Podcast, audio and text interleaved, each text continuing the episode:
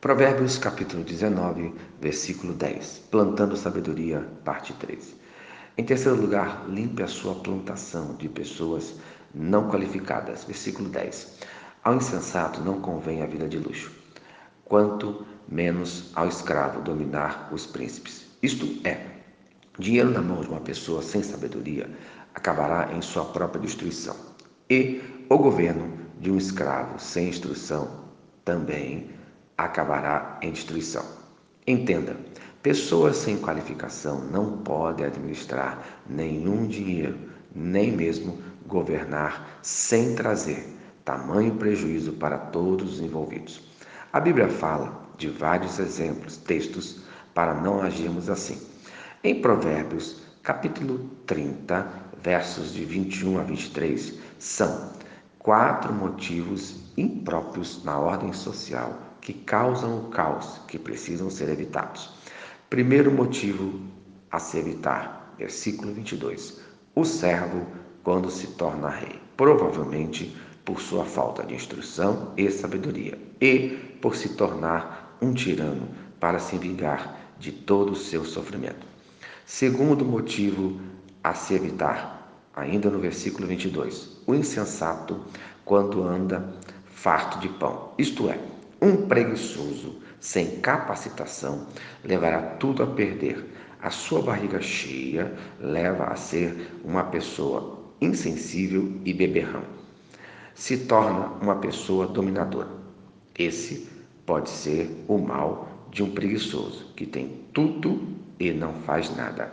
A recomendação da Bíblia é nesse caso, segunda Tessalonicenses, capítulo 3, versículo 10. Se alguém não quer trabalhar, também não coma.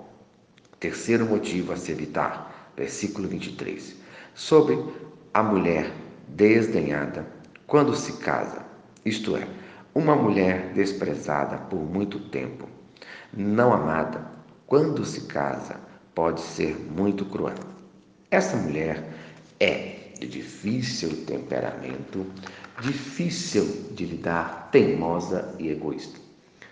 Quarto motivo a se evitar: sobre a serva quando se torna herdeira de sua senhora. Isto é, quando a escrava se torna herdeira de sua senhora, o mesmo problema do servo que governa por falta de instrução e sabedoria poderá levar o seu lar ao caos e à destruição.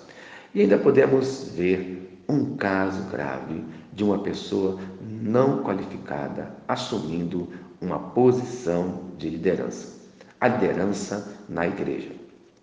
1 Timóteo, capítulo 3, versos de 5 a 6. Pois, se alguém não sabe governar a própria casa, como cuidará da igreja de Deus?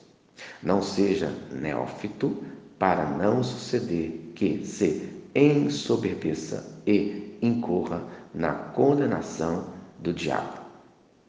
Isto é, veja que a falta de liderança e instrução pode levar ao caos no governo, numa empresa, no nosso lar e na casa de Deus. Então, se qualifique para assumir responsabilidades e não permita que pessoas não qualificadas assumam cargos de liderança, pois o estrago será grande. Amém.